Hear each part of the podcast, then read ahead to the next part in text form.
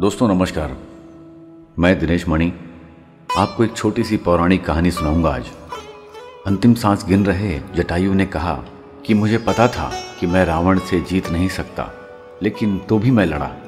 यदि मैं नहीं लड़ता तो आने वाली पीढ़ियाँ मुझे कायर कहती। जब रावण ने जटायु के दोनों पंख काट दिए तो काल आया, और जैसे ही काल आया तो गिद्धराज जटायु ने मौत को ललकार कर कहा, खबरदार ए मृत्यु, आगे बढ़ने की कोशिश मत करना। मैं मृत्यु को स्वीकार तो करूँगा, लेकिन तू मुझे तब तक नहीं छू सकता जब तक मैं सीता जी की सुधी प्रभु श्री राम को नहीं सुना देता।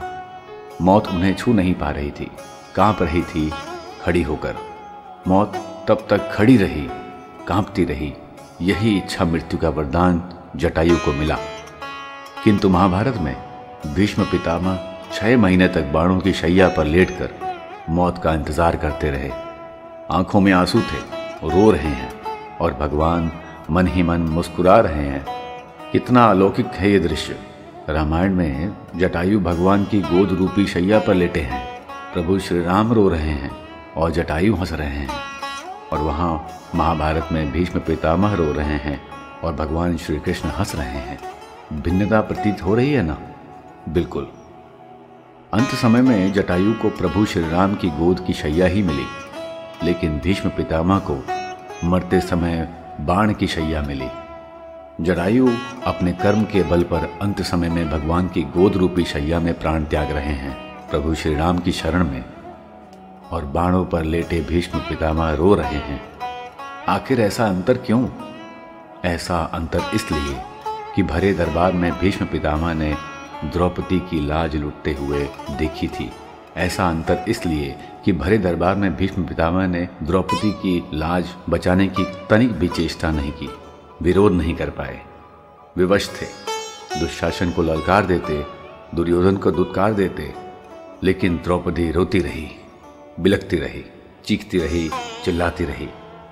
लेकिन भीष्म पितामह सिर झुकाए बैठे रहे। नारी की रक्षा नहीं कर पाए। इसका परिणाम यह निकला कि इच्छा मृत्यु का वरदान पाने पर भी बाणों की शैया ही मिली और जटायु ने नारी का सम्मान किया, अपने प्राणों की आहुति दे दी तो भी मरते समय श्री राम की गोद की शैया ही मिली। मित्रों, जो दूसरों के साथ गलत होते देखकर भी आँखें मूंद लेते हैं, उनकी गति भीष्म जैसी ही होती है। जो अपना परिणाम जानते हुए भी औरों के लिए संघर्ष करते हैं, उसका महात्मय जटायु जैसा कीर्तिवान होता है। इसलिए सदैव गलत का विरोध होना ज़रूरी है, नारी का सम्मान होना ज़रूरी है। उसकी लाज हमारी लाज है। सत्य परेशान हो सकता है, पर पराजित नहीं। इसलिए सदैव गलत का विरोध कीजिए और सत्य का साथ दीजिए। धन्यवाद।